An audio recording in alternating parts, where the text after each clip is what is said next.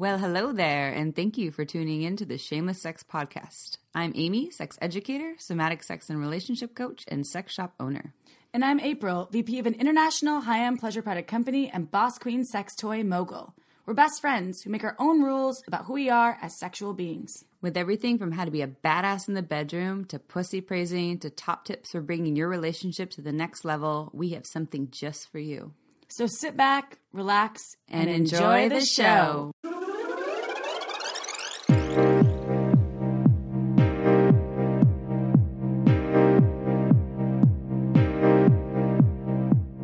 Don't forget to head on over to our website at shamelesssex.com for more.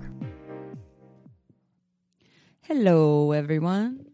Hi, amigos. Um, We're, we're sticking with the amigos these days. You said amigos on the last one. They're all friends. That's cute. All right, amigos. Hey, everyone.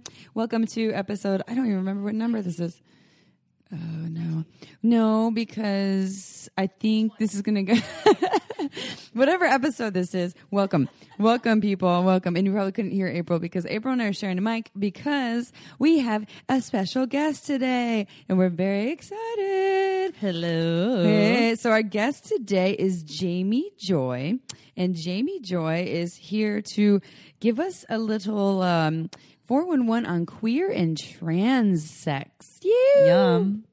Yay, we're so excited to have you. Welcome, Jamie. Hello. Thank you for having me. Oh, we are very, very excited about this. So, um, before we dive in, we'll get get in, get deep into this. So, uh, Jamie is a uh, sex educator, and um, and I'll let Jamie kind of give their little story about who they are because they are very dynamic. Um, they're also teaching a workshop at Pure Pleasure on October 26th. It's a queer and trans sex workshop, and I'll give you more information about it at the end of uh, this podcast well as well. Um, but just it, a little heads up if you're in the Santa Cruz area and you like what you hear and you want to learn more, uh, October 26th at Pure Pleasure, and you can go to purepleasureshop.com to uh, find out more or to sign up. And uh, as we've said on past podcasts, our listeners get a discount if you use um, the coupon code Shameless Sex PP in all caps. You get 15% off, and I think it applies to workshops too. So, just a little shout out and without further ado, Wait, I want to say two things before we start. Number one, thank you for all of our listeners. We've been getting super amazing reviews from everyone, and I don't think they're coerced at all. People just love us. So thank you for listening. And if you haven't written us a review, please do so. Also, email us with your questions, any kinds of questions. If they're sex related, I don't know why we're all here, so don't ask us that. Uh, maybe Amy does. Transcending. Um, but also, we just came back from Vegas, so um, I think my brain's starting to bounce back. But we, I'm feeling like Vegas sucked the life out of us. But we did an amazing podcast, the Kink podcast, which was really fun. Um, but we're excited to be back in Santa Cruz with Jamie here, and um, thank you for listening. I just wanted to give you all a shout out to our listeners. I just want to say I hate Las Vegas. I like it. It's I have a love hate relationship with Las Vegas. I love it for about two days, and then I'm like, what am I doing here? And why have I been up since five in the morning every day? And yeah, Actually, you, yeah, you, she hasn't been up since five. Why did I go to sleep if I? I did go to the gym once though. So did you in Vegas. I was proud of myself. Yeah, I'm. So I, I have this thing. I have this this theory, um, and I have this invisible box. Everyone envision an invisible box, and in this invisible box are all of the things that take your soul away. And Las Vegas is in there. Las Vegas strip clubs, and I'm not anti strip club, but every time I go in there, like five hours pass by. There's a lot of money that disappears. April loses her cell phone. Someone's crying. So strip clubs, um, Safeway shopping centers, or he, or like WalMarts, or those big stores with the bright lights where Soul every suckers. yeah, fluorescent lights. Yeah, yeah, those. Um, cocaine definitely takes your soul away. So if you have anything you want to add to my box, go ahead, Just put it in my box. I will say to all you local Vegas folks that live out there, I know you know how to do it better than the tourists. So I'm sure you enjoy living there. We support the that aspect of it, but the casino life, it's so empty, and I'm I got really sad. I don't gamble either, so it was like an extra thing. But um, yeah, the next time I go to Vegas, I'm going to do it differently. So it, I got into a fight with a, a working person.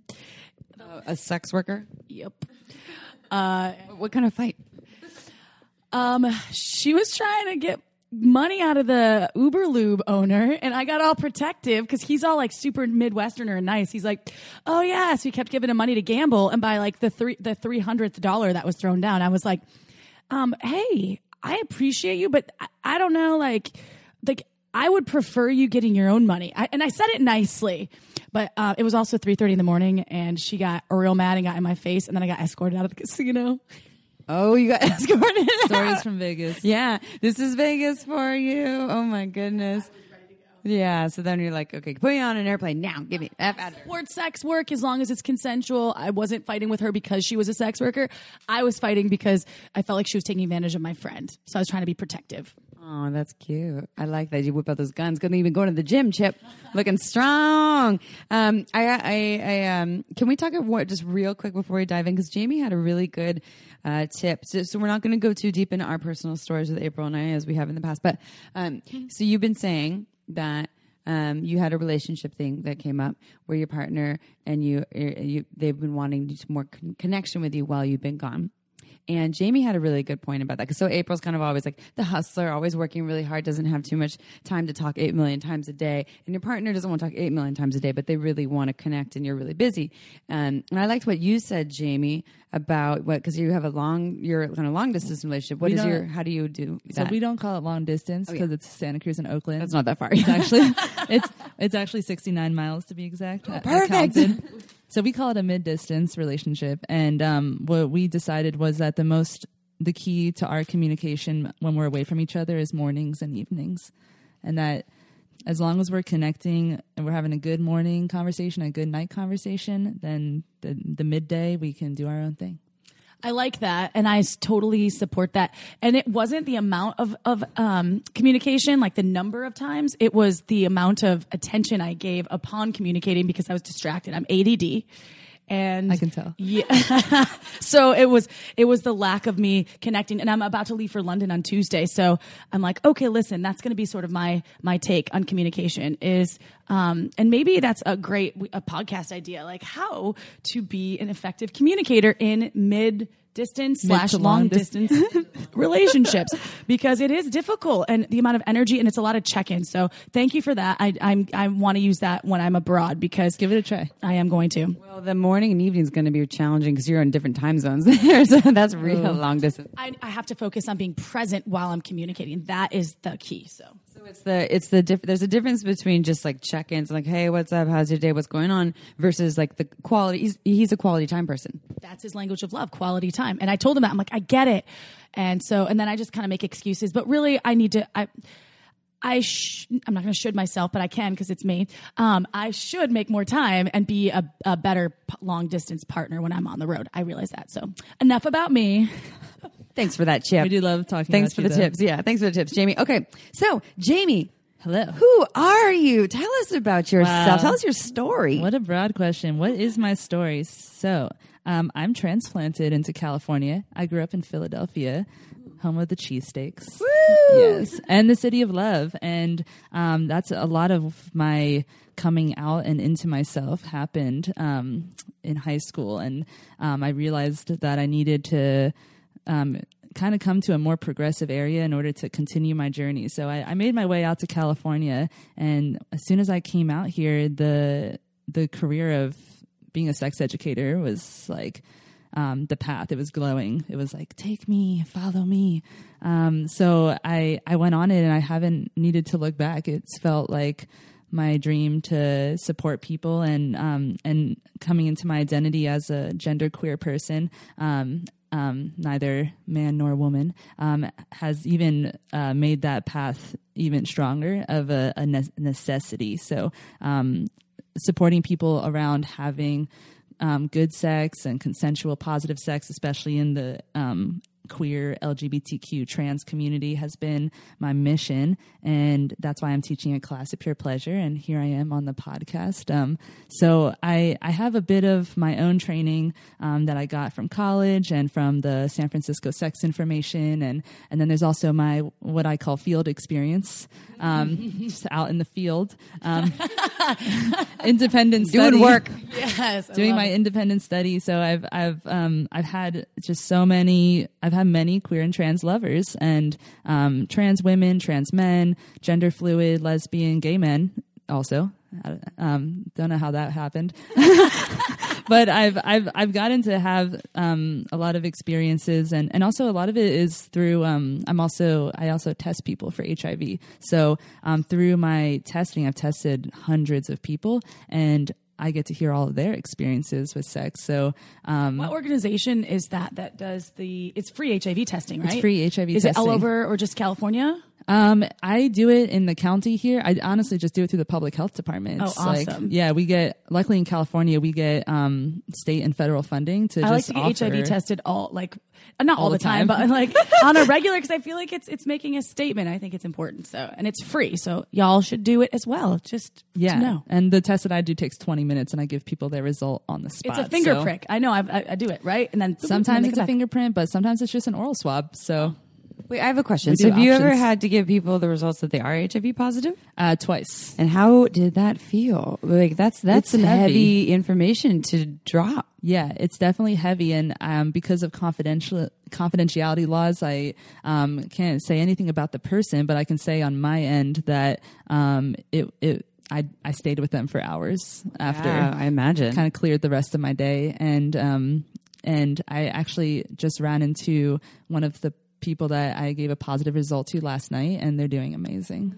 So one Yeah. year later, and they're um, they're hooked up on all the right healthcare, and on and big news: the CDC actually just released this week that if someone has the HIV virus but they're undetectable, which means that the virus is so Mm. low in their body that it's undetectable, they actually can't even pass it on to other people with Yeah. unprotected sex. So Yeah, it's, so that's one thing I, I think It's it's a good moment to clarify this to our, our audience, and a lot of you might know this, and a lot of you might not. That it, HIV is no longer necessarily a death sentence as long as you have access. I mean, no, so not everyone all over the world it can still be a death sentence, but here, you know, you know, a lot of people are privileged to have access to make it so that you can. I think PrEP is huge. Um, that at least when you like are on um, Scruff or um, what grinder, Grindr. which are the two. Like it'll tell you like they're on PrEP, which is if you don't know what PrEP is, you know what PrEP is. I do. Yeah. It's pre pre exposure prophylaxis.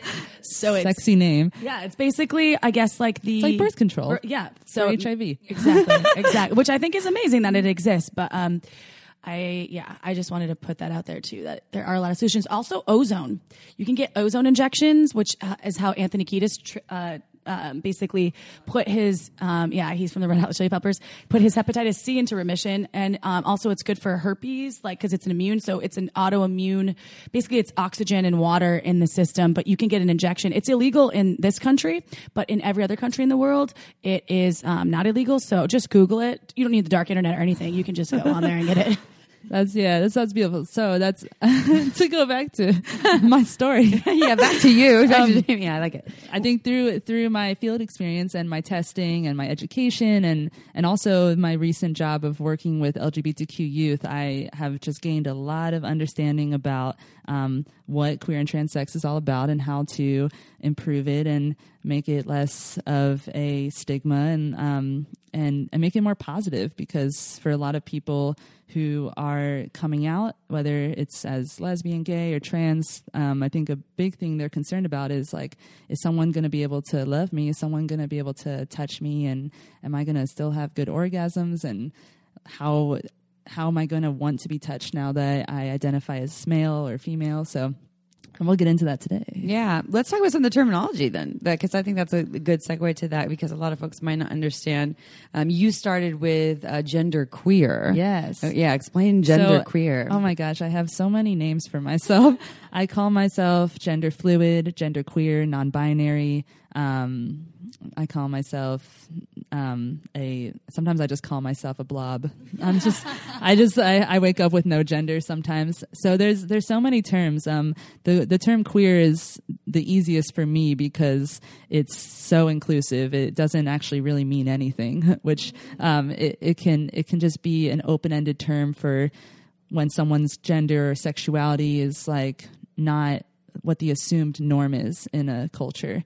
Um, so even like it, to help people understand, like you know, um, we live in a culture that eats meat as like the norm, right? So people who are vegetarian or vegan, it's kind of like a queer diet. So I, I use that example because sometimes it's easier for people to understand. So, so that's kind of how I understand queer. And once you put queer in front of the word sex, it it can explode into so many other meanings, um, which we can get into later. So, um, a little more terminology. We have the term transgender versus cisgender. Um, trans as a prefix meaning to kind of move away from. So, if someone was assigned male at birth and they're transgender, that means they're moving away from being male to maybe something else to identifying as woman or neither or in between.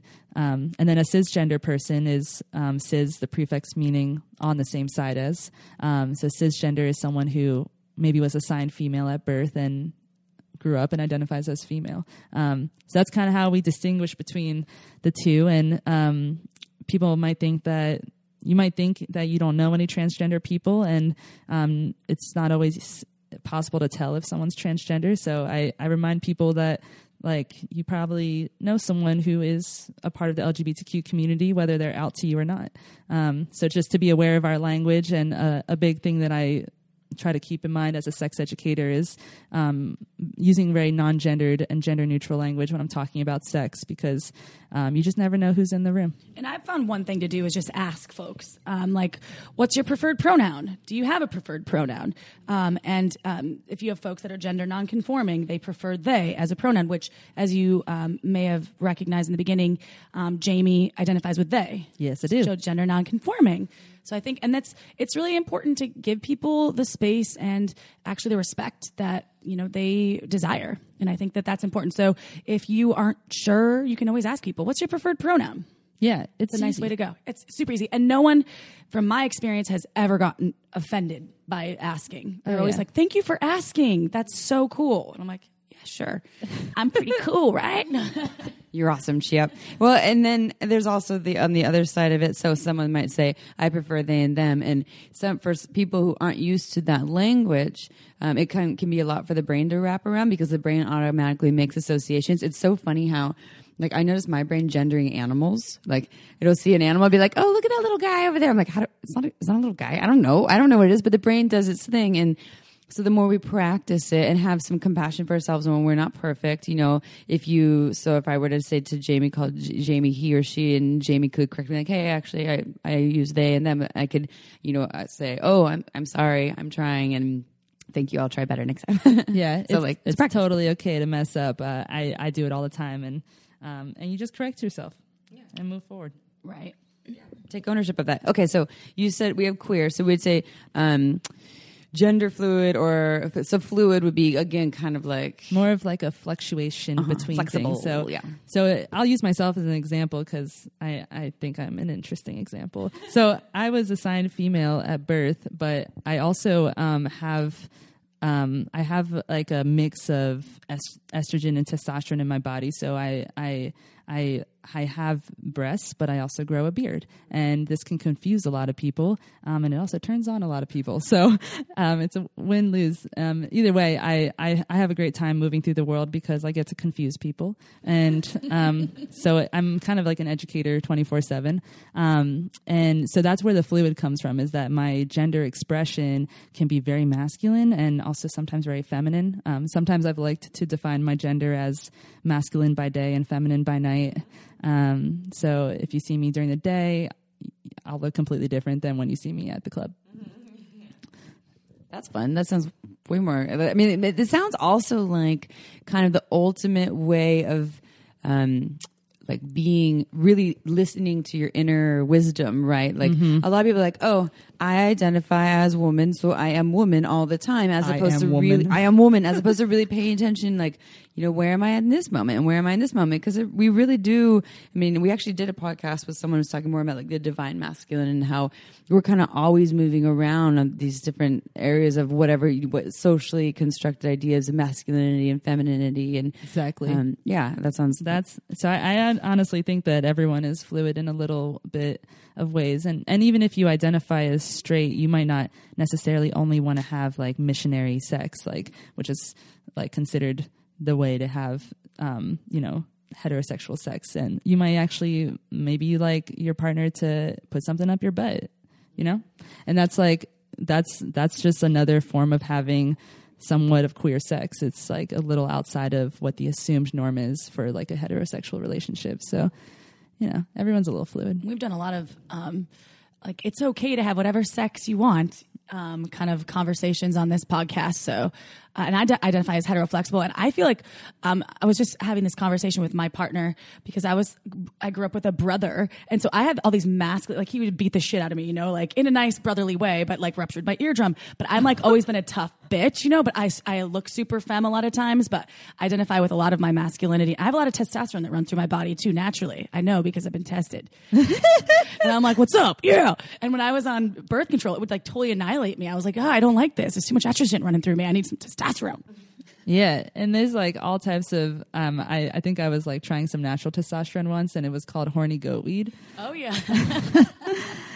and I, I can I couldn't handle my what my libido. When, Too- that was, like, too much. It was Like- too much for me. I, I was like, I have enough testosterone. I don't need this right now. Yeah, as, as April, it says April calls herself a horny bastard. I am. That's why I was a little late today. ah, that's what you were doing. Were, were No you, shame here. This were is you shameless banging one sex. out on your own, or were you? No, it was a yeah. Midday session. It I was was a like, group I effort. have 25 minutes, but then I just it was taking me longer to to uh, achieve what I was looking for, and so yeah, I just I was like, damn it, it's 12:30. I need to be there at 12:30. So yeah, sorry about that. Shameless sex. All good. Shameless. We like to be shameless. I love it. Um, okay, so language. How so? We talked about kind of like preferred pronouns, asking people about their preferred pronouns.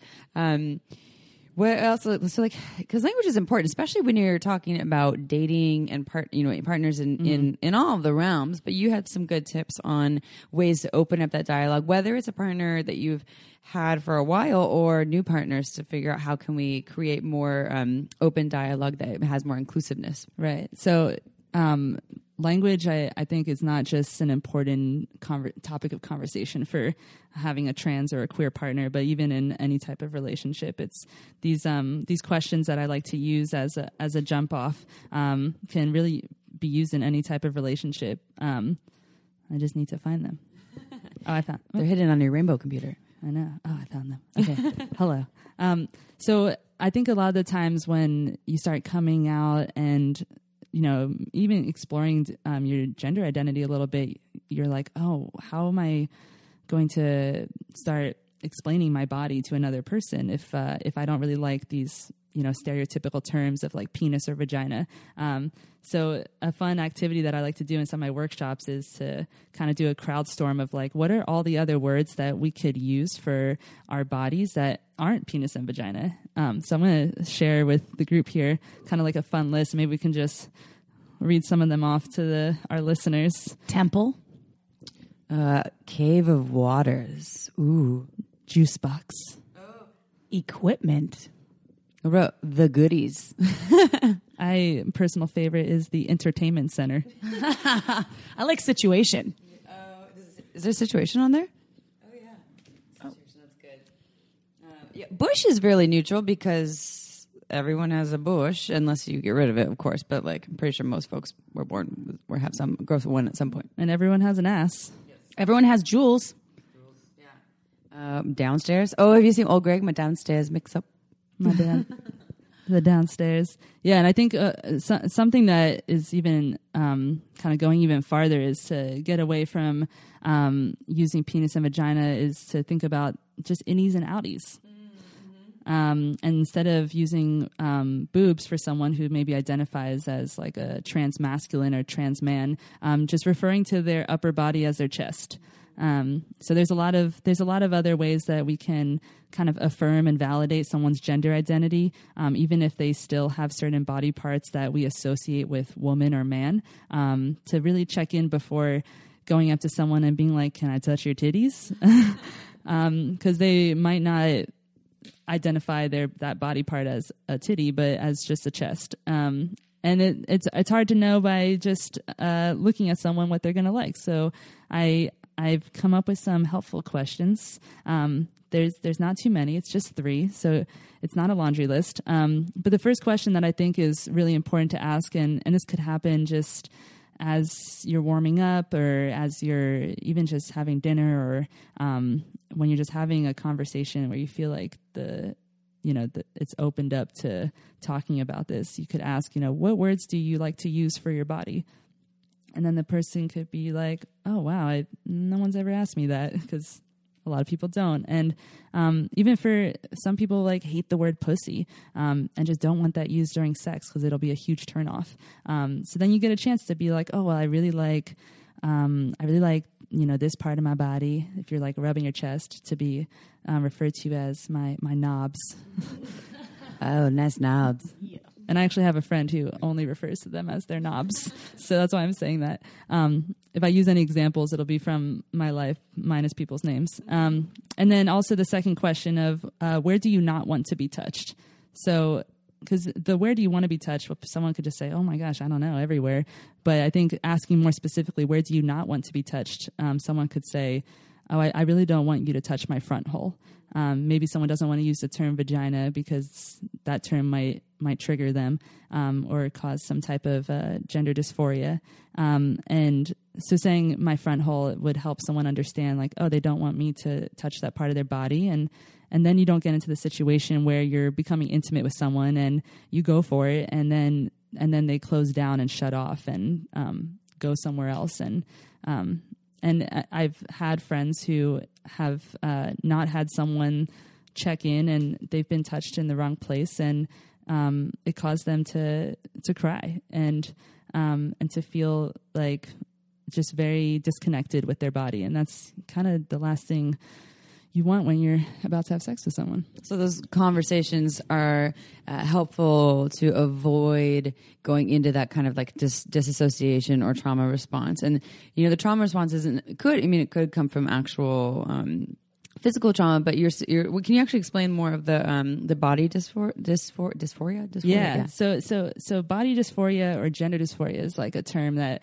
kind of arose out of the clinical world, um, but now it's used just more popularized in the trans community as the feeling that you get when you are um, disassociating with your body. Um, for some people who identify as trans. Um, um, and not everyone, but for some people who identify as trans, they feel like the body that they have is just not aligned with their their soul or their ident- or their their brain. And um, so some people might take hormones or have surgeries or dress differently to align themselves with their gender identity. Um, and uh, that feeling, gender dysphoria, I think can feel the most intense when you're intimate with someone, um, especially if you're getting naked um, in, with someone else. And, and I've had a lot of trans partners that will want to keep certain parts of their clothes on during sex, um, which I always validate as being totally okay. Like, oh, we can still have sex with your boxers on or your undies on or your shirt on. Like, you don't have to take your shirt off for us to have sex, you know?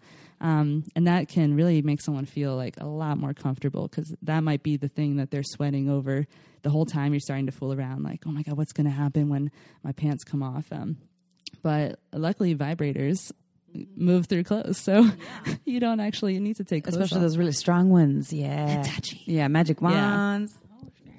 Yes, I, I actually in, in my classes I I bring up the Hitachi as like the best like we don't have to take our clothes off vibrator um, because you can just put it between two bodies and you can just mash your bodies together, even three bodies. Um, you can just It's that strong. it is that strong. That you can just mash your bodies together and then there's not the concern about taking the clothes off. Um, so then the last question so there's the what words would you like me to use for your body? Where do you not want to be touched? And then the final question i like to ask a partner is uh, how do you want to be touched? Um, and this could you know certain certain motions and and images um, can really uh, be like the the thing that gets someone off. So um, whether they like circular or bobbing or ins and outs or even um, just like like firm pressure versus not can make a huge difference and um, And I think for me, if, I, if someone asked me that question, I'd be like, well, um, this is, I'd kind of show them because I describing things sometimes is hard. me. Like, Exactly. hey, can you show me how to be touched? Like, or how you want to be touched? And be like, okay, you like that. Like instead of like fast or slow or whatever that for me is helpful. Exactly. Because I'm a hands on kind of person. And speaking of hands, one activity, one activity that I've told people to do is like, you know, if the describing part is really hard, try giving your hand to your partner or someone you're about to have sex with and ask them to give you a hand massage and explain how you like your fingers to be touched and and just starting to talk about it being like oh i love my middle finger pulled and and i, I love more pressure on the palm. Like that can help you start to translate that into how to ask for that on other parts of your body Yeah, how to actually describe it. Um, I didn't. You had you had kind of talked about how um, even like the motions are gendered, right? So like Yes. that's you're talking about kind of like the the head bobbing is kind of a gendered expression, and um, to like this. So these are just things that people don't even really consider. Is that there's a certain um, just so much is gendered. Like so much we live in such a gender culture. Yeah. So story time. Um, I yeah, I just had um, a trans male partner. Um, so someone who has assigned female at birth and is now taking testosterone and um, is now identifying as a man. And when we were having sex, um, he asked me to go down on him, and he he made it very clear to me before that he's like, I don't like to do this a lot because it could give me dysphoria so i'll let you know if like we need to switch positions. Um, so it was great that he was able to communicate that but keep in mind that not all people are going to say something. Um, so when i went down on him something that i was focusing on was like how can i pleasure this person's body um, as if they were a man? And um, what visual stimulation will really get them going so that when they're looking down at me and I'm going down on them, it's the bobbing motion, like the I'm going up and down on their cock and their trans cock, and and I mean he felt really affirmed from that, and and um, so part of it is just like kind of being a little creative of like how can I um, suck this part of the body that I have been told to do swirly tongue circles on, but suck it like it's a cock. So like, kind- yeah, kind of thinking outside of the box. Oh, Pun intended. that was good. So you had already kind of pre-negotiated and pre-spoke with um, this particular partner for that time frame to see what they would like and like what you had renegotiated before you got into it. Because what if it's hot and heavy? Do you It wa- take a moment? Because that's sometimes where I would be like, oh no, I'm in the moment, and like to conversating can be hard. Yeah, that's why I mean it was nice for him to just pause and say, "Hey, just a heads up, like I don't do this that often." And people do that all the time. Like if, if you're about to like have someone put something in your butt and you're not you don't do it that often, like you want to warn that person, you know, so they don't they they need that's important information to relate to the giver, you know. Um I think as a receiver, it's always it's always so important to try to relay something to a giver before they just go for it unless unless you are like in a, a zone with someone where you've uh, kind of had that pre-established conversation. So i think that the hot and heavy is is just try to give someone some type of direction if you're the receiver. Um, and if you're the giver then you know feel feel like you have the power to stop and check in and be like how's this going for you? Um, do we need to switch it up? Do you want to change positions? Because even positions are gender too you know like um, sometimes like like you know riding on top of someone might feel like a lot different on the body than um, you know you know being doggy and backing it up We don't call it cowgirl, we call it cow human. exactly Cow yes Cow person. i love that Moo. i love that yeah I don't know why it's cat. Well, because yeah, supposed to like have your lasso in your hand, like woo. I want to. I want to create the position the assassin, which is like just an ass like in your face. Brrr. i like that sound effect I like that assassin. Um, okay, I have a question. though. I have a Okay. question because this will apply more questions to everyone. So the I'm I'm back to the gender dysphoria, body dysphoria. What happens when a partner actually goes into a trauma response? Um, what are some tips? Because it, this could apply. This could not. It won't just apply to. This is any trauma response. This can apply to. All, all genders, all orientations, because people go into trauma responses and start to disassociate all the time. Because, Exactly. Um, so, what are some of the tools that you would have to help to bring them back? So this is a good question, because it, it and it's a good question because it doesn't just apply to trans and queer people. Um, it applies to people who have been through all types of um, sexual trauma, and with the statistics, that's like a large percentage of the population, unfortunately. Um, so this relates to so many people. Um, so you might be able to tell that someone's having a trauma response if they go really quiet or if like um, you feel like there's less response happening um, physically as well. Um, and because usually um, people are responding with their body, whether they're like moving in motion with you or doing things with their hands, but someone might just go really still. And um, in that moment, it's it's it's good to um, to just like slowly slow down and, and try to stop and um, check in with the person. And they might not be in a place to talk, um, and they they might be really in their own head. And I think what's important is to not completely stop touching them, um, but to find parts of their body that you can just hold and touch that aren't gendered or genital based, like maybe just having a, a, like a comforting stroking somewhere on the arm, um, something to let them know that you're there and and let them know like it's okay, we can stop. Um, I think it's always important to tell a partner that in any part of sex, like we can stop whenever, it's totally okay, um, and that person might need to like want their body covered and not be exposed anymore because that's a very vulnerable thing is being naked with someone um, especially if parts of your body are even hard for you to look at. Um, so it may be helping like someone like just like cover themselves have a comforting touch let them know you can stop and um, and be okay to just like go out of that that sexy space and just go into a space of support and comfort. Um, and let them let them just ask what they need. Um, and that's the, that's what's helped in the past for me, and it might be different for other people. Um, ideally, before sex, you could have the conversation of like, what does it look like when you're not enjoying yourself anymore? Um, I think like maybe what do you need in that moment if they know? Like, do you know what what are some tools that like work water or um, and, and this this comes up in BDSM also. You know, so people who are about to practice um, any type of kink play, like this is huge to have. You know, what does aftercare look like for you? Well, sometimes for queer and trans people, like you know, aftercare is necessary in sex as well. Not just like the clean off the toys, but the, the you know there's there's more to it than that. There's like some emotional loving that should happen. Um, so that's important to think about. So it's kind of like, uh, I mean, there's of course like the conversations we can have beforehand, so that we're not in the dark when things do come up, and when people are in their trauma response, to they're disassociating to. Um, to say to remind them that it's okay, you know, to kind of create that Yeah. safe space, and also it sounds like it's a, it's a practice of grounding them down to because when people people are dissociating, they're trying to leave their bodies. My body's not safe, so I'm leaving, and they're not trying to. It's just what the response is, um, and so it's to bring them back through practices that you can imagine. You're by the kind of like you know you're saying rub their arms or um, kind of like lightly pressing into their body, you know, in places that are not sexualized. You know, the, Yes. those parts of the body to help bring them back into their body is helpful. Yeah, Yeah, we need to have a whole episode on trauma that we'll we'll, we'll have to do that. But um, yeah, I think this is help really helpful. If I, I mean, it's it's because I I'm pretty sure everyone at some point has had a moment when their body didn't feel safe during sex. No matter whether they have a whole bunch of trauma or not, mm-hmm. there's this is something that comes up for people. So Yeah. it's good to know.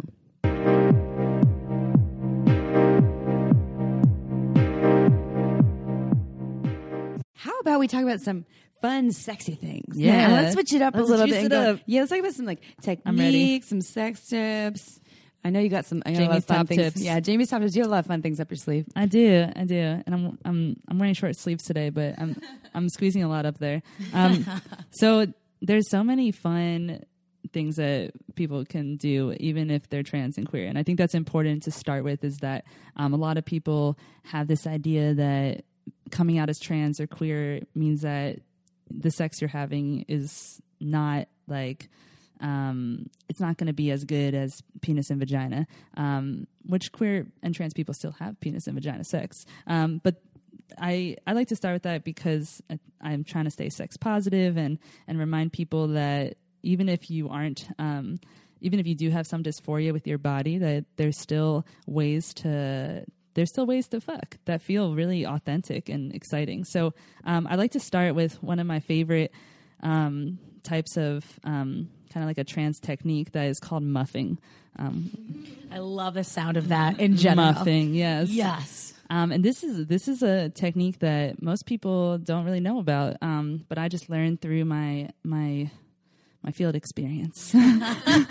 um, so, and a, a, a lovely um, trans woman who um, was kind of like a, a mentor to me. Um, showed me this and I was forever changed. Um, so something that a lot of people most bodies have, but especially people who are assigned male at birth, they have this thing called an inguinal canal, um, kind of like under their junk, um, and it's it's right on either side of what we might call like the hanging girls or the hanging boys. Kind of depends on what you want to call them. The testicles? Yes, Okay. I was like- I just um, I, I like I like calling them all types of names, but so on either side there's like um, basically some soft tissue that can actually um, be used to to finger, and um, you can look this up online, and I'll I'll share some resources with Amy at the end, and because there's videos of people actually demonstrating this, but um, you can start with a finger and then kind of work up to like a small phallic toy, and then even like um, larger dildos or penises, but um, the inguinal canals actually can the skin can be pushed inwards. So this is a way for people who are assigned male at birth to get fingered, um, and not necessarily in the the butt, but something that feels more closer to the front and um, is very affirming of their identity. And this could be someone who was, you know, um, pre-op, which means that they haven't had any operations to like remove um, their their equipment. Um, they haven't been like um, gone through surgery to get a vagina. So um, it's called muffing, and and it's it's once you like kind of start working up the inguinal canals, then you start like putting more things in there. Like they they stretch and they they open up to bigger and so more it's exciting external, things. just to be clear. It's external. It's like yeah, so it's it's it's an it's an external part of the body that um, the skin can actually get folded in. So it's it's actually the area where the testicles or the the lady the hanging ladies would actually like if they were cold they would like hide up in there. Ah, If that Yeah, helps. when they go and disappear, they're disappearing act. So you gotta Yeah. like playing around that d- little So disappearing if you act so area. so someone might um, if this is your body, you might want to go around and start touching around there first before someone else does. Um, and but ask them how they they feel about it. yeah, ask them how they feel about it before you start touching around in someone's inguinal canals. But you can actually finger that area, so I like that. this is fascinating. it's amazing. and that's what Yeah. you call muffing. We call it muffing. Wow, I'm yeah, gonna muff and there's there's there's books about it. There's videos. Um, Cool. So it's it's it's just a Uh, fun it's videos on a YouTube thing. that we can watch because I'm yeah. I, um, I think it's on Vimeo or something. or- okay. I don't know if you can show some testicles being muffed on YouTube. yeah, I don't Red love tube. YouTube. There's always red tube, Good but point. Good point. yeah. So Or YouPorn. There you go. Yeah, so a lot of people are, um, and and you, you know, a lot of people who are, um, a lot of trans women um, are not interested in developing any type of erection, and especially if they've been on estrogen and been taking hormones, like they'll be a lot less likely to develop an erection. So, um, finding um, ways that you could um, kind of eat them out is a lot of like tongue play around the tip um, and less bobbing and more swirling. Um, so again, thinking about like how the motions are affirming with the person's identity, um, and and just realizing that there are parts of sex that are very gendered. Um, so there's muffing. So I have more.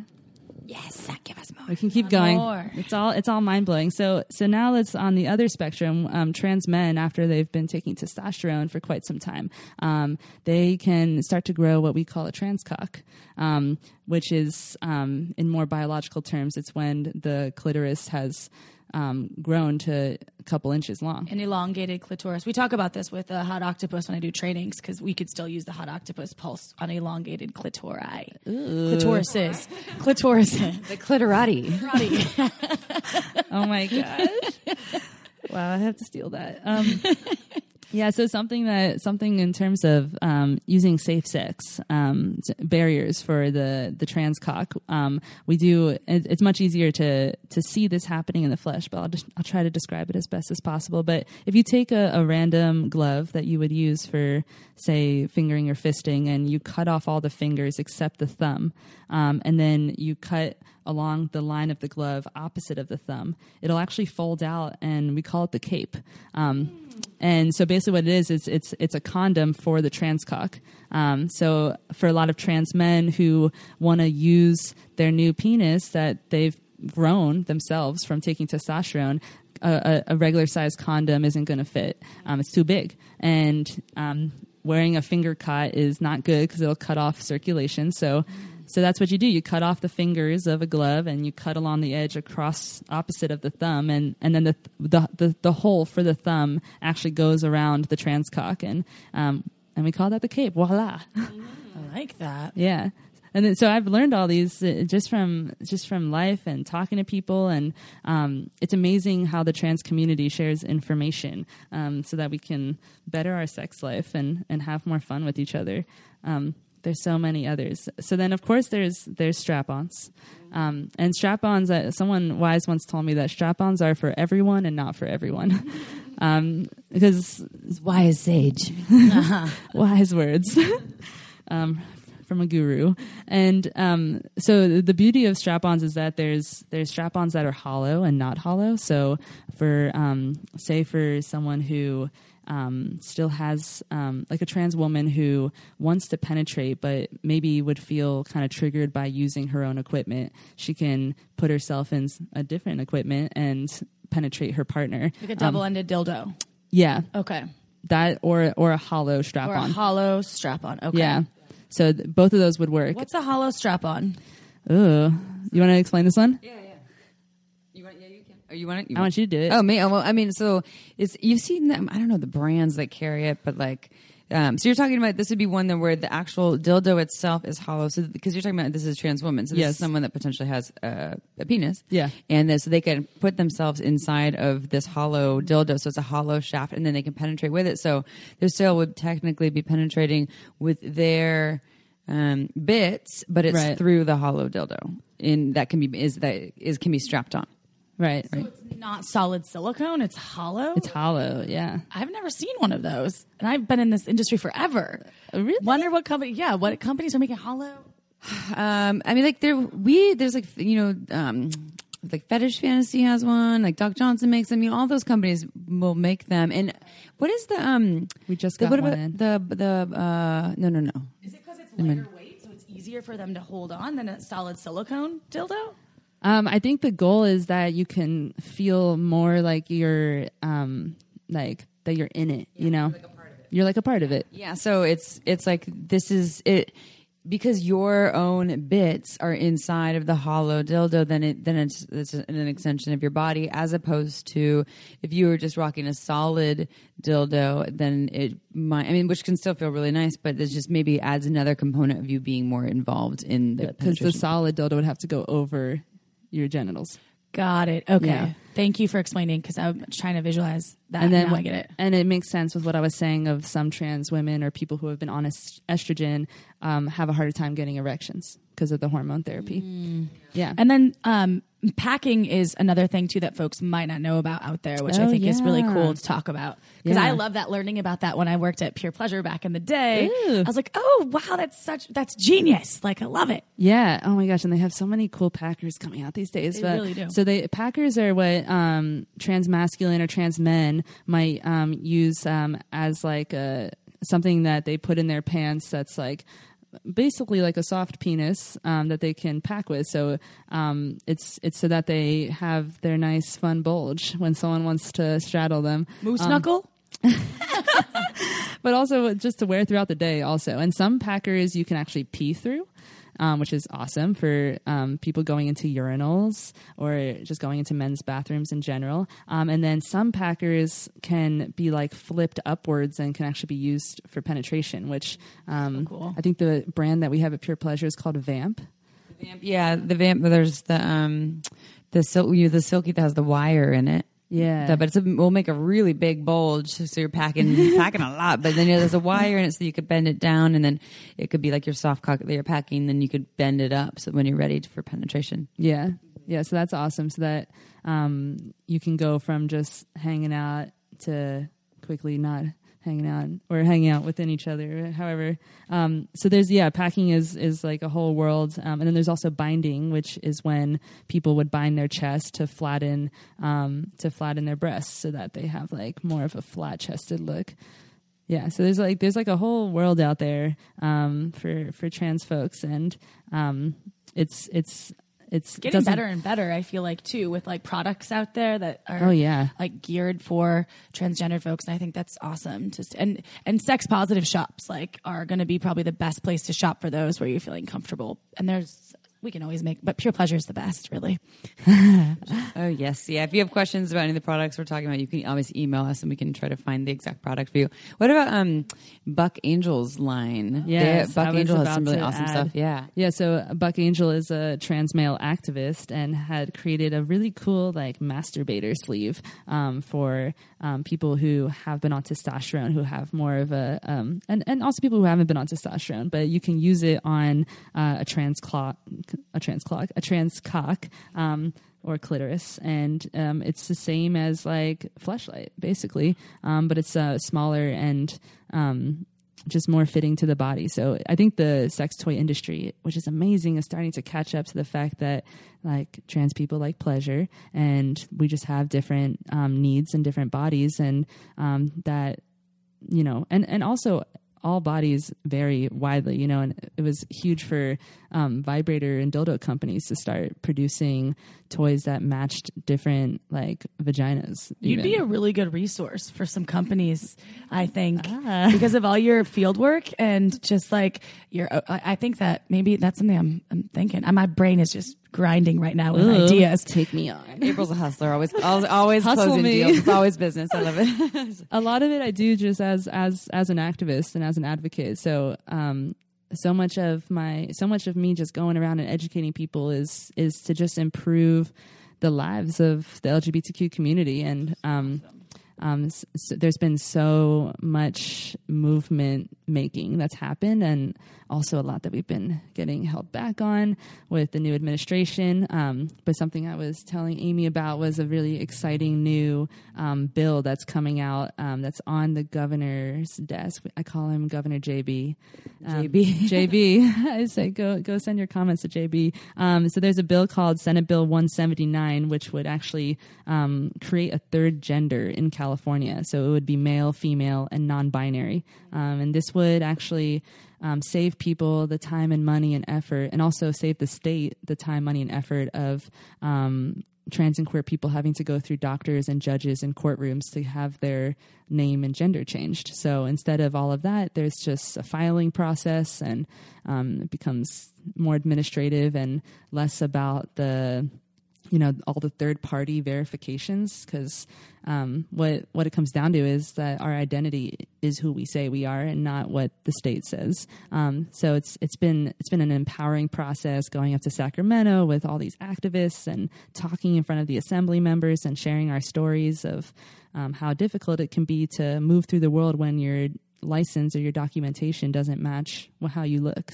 So that, that's been that's like some exciting activism that's happening right now. That's one thing that's amazing about um, California restrooms is that there's um, Oh, yeah. not like non-gendered restrooms. Like the more I see them more and more, and I'm like, oh, that's amazing. But if you go to Wisconsin, like where I'm from, you don't see that. I'm like, oh man.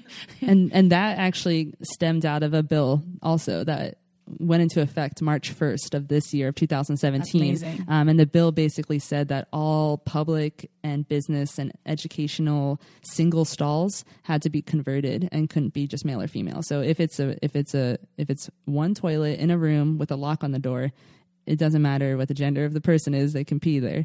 Um, and that was uh, oddly enough, that's revolutionary for people. It's Well, I mean, the, you you have a person with a skirt, and then like on one, and then a person with pants. I'm like, why? why is that? like talking about like gender too like we're, we like we had the feminist movement people we're like you know people who identify as like, fe- like women or female they're not all rocking skirts and dresses this goes like beyond it was, just, was this like the 20s come on It's amazing. Yeah, we call it the free to pee campaign. it's so simple. What other? Are there any other interesting political shifts that are happening? Transgender folks. So many political shifts. Um, I'm, I want to know more. Or the see. sex tips we're doing sex tips too if you have any other yeah, sex just like Did moving we back just and did forth. we move too fast into the? Oh, I love politics. Sorry. it's okay. Sex is political, right? sexy politics I know that's what I was trying to think. Is like, is there any sexy political things happening? Well, I, even just the fact that like, um, um, there's more like queer and trans like porn happening is like awesome. So I like to tell people like um, for queer and trans people in terms of sex tips, like if you're just so lost on where to begin, either on yourself or on a partner, um, go to like Crash Pad. Um, go buy the DVD um, called um, "Doing It Ourselves." It's a it's a it's from the Trans Women's Porn Project, and and We have that at Pure Pleasure now. we do have it at Pure Pleasure. Hey. Or read up on the book Girl Sex 101, also at Pure Pleasure. Like there's Oh yeah, Allison. Oh yeah, Allison Moon, right? Yeah, Allison So good, so well done. Yeah, and that and Girl Sex 101 is actually inclusive of trans trans women, which is awesome. But there's like um for me sex tips isn't just about the actual doing it, but it's about the watching and the reading and the the the just like honing of the skill because sex is can be a skill. Um, so there's and there's also websites like um, Oh Joy Sex Toy, which will give like amazing reviews on sex toys that is queer inclusive. So you know if like a toy is gonna match your body. Um, and um, there's also a website that I love for people who have strong dysphoria, even just looking at genitals. There's a website called Beautiful Agony, which is just videos of people having sex, but it's only showing their face. Um, and it's really beautiful to watch people to just see people's faces while they're orgasming, which you're usually seeing like like like you're just seeing bodies and cum shots and and buttholes and penetration, but but the face is also so incredibly erotic and stimulating to watch. So um, yeah, those are some some options of of tips on like if you have some free time and you're hanging out at home or maybe you have a private office at your job and you can you can read up on some stuff and I think that's that for most people makes them feel a lot more comfortable um, starting to masturbate or have sex with other people when they've seen other people doing it themselves. Yeah, watch the videos with a partner. Hey. Let's do it like that. that's so and, true. and there's a lot of lot of really good queer and trans erotica. There's all there's there's just so Oh, many yeah. resources. It's, it's it's endless. Like I said, it's not the 1920s anymore. Thank thank the Lord, sweet baby Jesus. I know, sweet baby Jesus. We Sweet have baby- options now. Goddesses. Um, okay, Jamie, how, how can people find you? Oh, Can they find you? Are they allowed to find you? Well, I did mention that I'm a, a, a genderless blob, so Uh-huh. yeah. So maybe not. you won't find me in the male or female bathroom. No, um, um, but, but I yes, I'm all over. I'm so I do have an email. It's jamiejoyrainbows at gmail.com. If you ever just want to say hi or ask me um, on a date, It's Jamie J A M I E. Just to be clear, Jamie. Joy J O Y rainbows, just like we all rainbow or rainbows. Plural, multiple Plural. rainbows. So Jamie Joy Rainbows at Gmail. I think you're a wonderful resource for folks that do have questions that are. I mean, I, as a Amy's a wonderful sex educator too, but as like with all your field experience, and I love love, that. I love, I love that. I love the field experience. So I'm all about the hands-on approach. I know, I love it. Yeah, and I'm I'm offering myself up. I, I offer myself up to people all the time, and I actually um I actually do like diversity, LGBTQ, inclusivity trainings like all over. I've I've trained. Yesterday, I trained a bunch of wildfire fighters.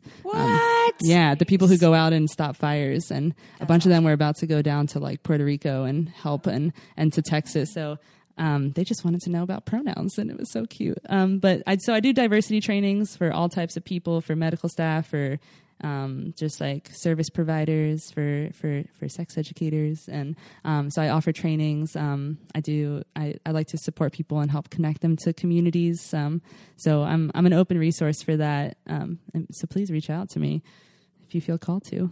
And if you're in Santa Cruz or near Santa Cruz on October 26th of this year, and if you're listening to this in three years, this is 2017, just so you know, um, Jamie is teaching a queer and trans sex 101 workshop at Pure Pleasure. It's from 7 to 9 p.m. Um, and there will be kind of a lot of the stuff that we've talked about, but I've um, I've kind of sat in on Jamie's workshop before, and it's very experiential. There's a lot of fun exercises. and- Yes. yeah, yeah. It's more more like there's a lot of more like connection and people kind of talking to Right. each other. And And I didn't give away all my secrets. On no, there's plenty more secrets. So you don't get all. You just get a taste. This is just a taste. Yeah, just a taste. So if you want to sign up for this workshop, you can go learn more about it at purepleasureshop.com. Go to the events or um, the in-store classes, and we'll tell you more about that workshop that is available to you. And Um, yeah, this has been really, really, really informative. Is there any like last last bits of what like that we want to leave our our, our listeners with? Takeaways. Yeah, I think I think I want to end with sharing um, from my last workshop some of the ways that people actually define queer sex because I think it's a good way to end. Um, I do an activity where I, I call it the snowball icebreaker, and I have just people anonymously write down the answer to a question. And my question was, What is queer sex? What is trans sex? And everyone can write it anonymously and then throw it around the circle. And here were some of the responses, and I think it's just kind of a nice way to end. Um, so we have um, disruptive and loud, two bodies not meant to exist, let alone together. Um, open, inclusive, liberating, beyond male and female, beyond masculine and feminine, profoundly respectful of the partner's wants, free, human experience reaching for the new and revealing what has always been.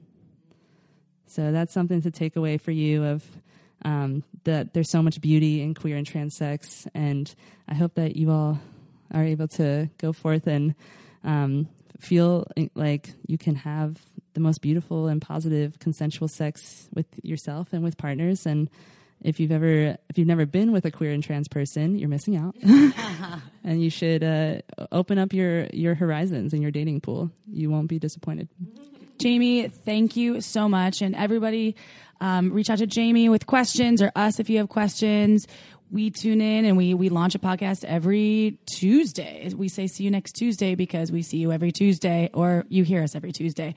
And because we also love cunts. Yes, that's also a reason. and I love the word cunt, so I can't wait. Um, next time we'll be recording in soggy Europe. I'll be in soggy London first, but then I'll meet you in soggy Germany. Um, and I can't wait. And thanks everybody for tuning in. Thank Respect you. and love everyone. And ciao for now. Don't forget to head on over to our website at shamelesssex.com for more. And for 15% off of some of our favorite sex toys, use coupon code SHAMELESSPP in all caps at purepleasureshop.com.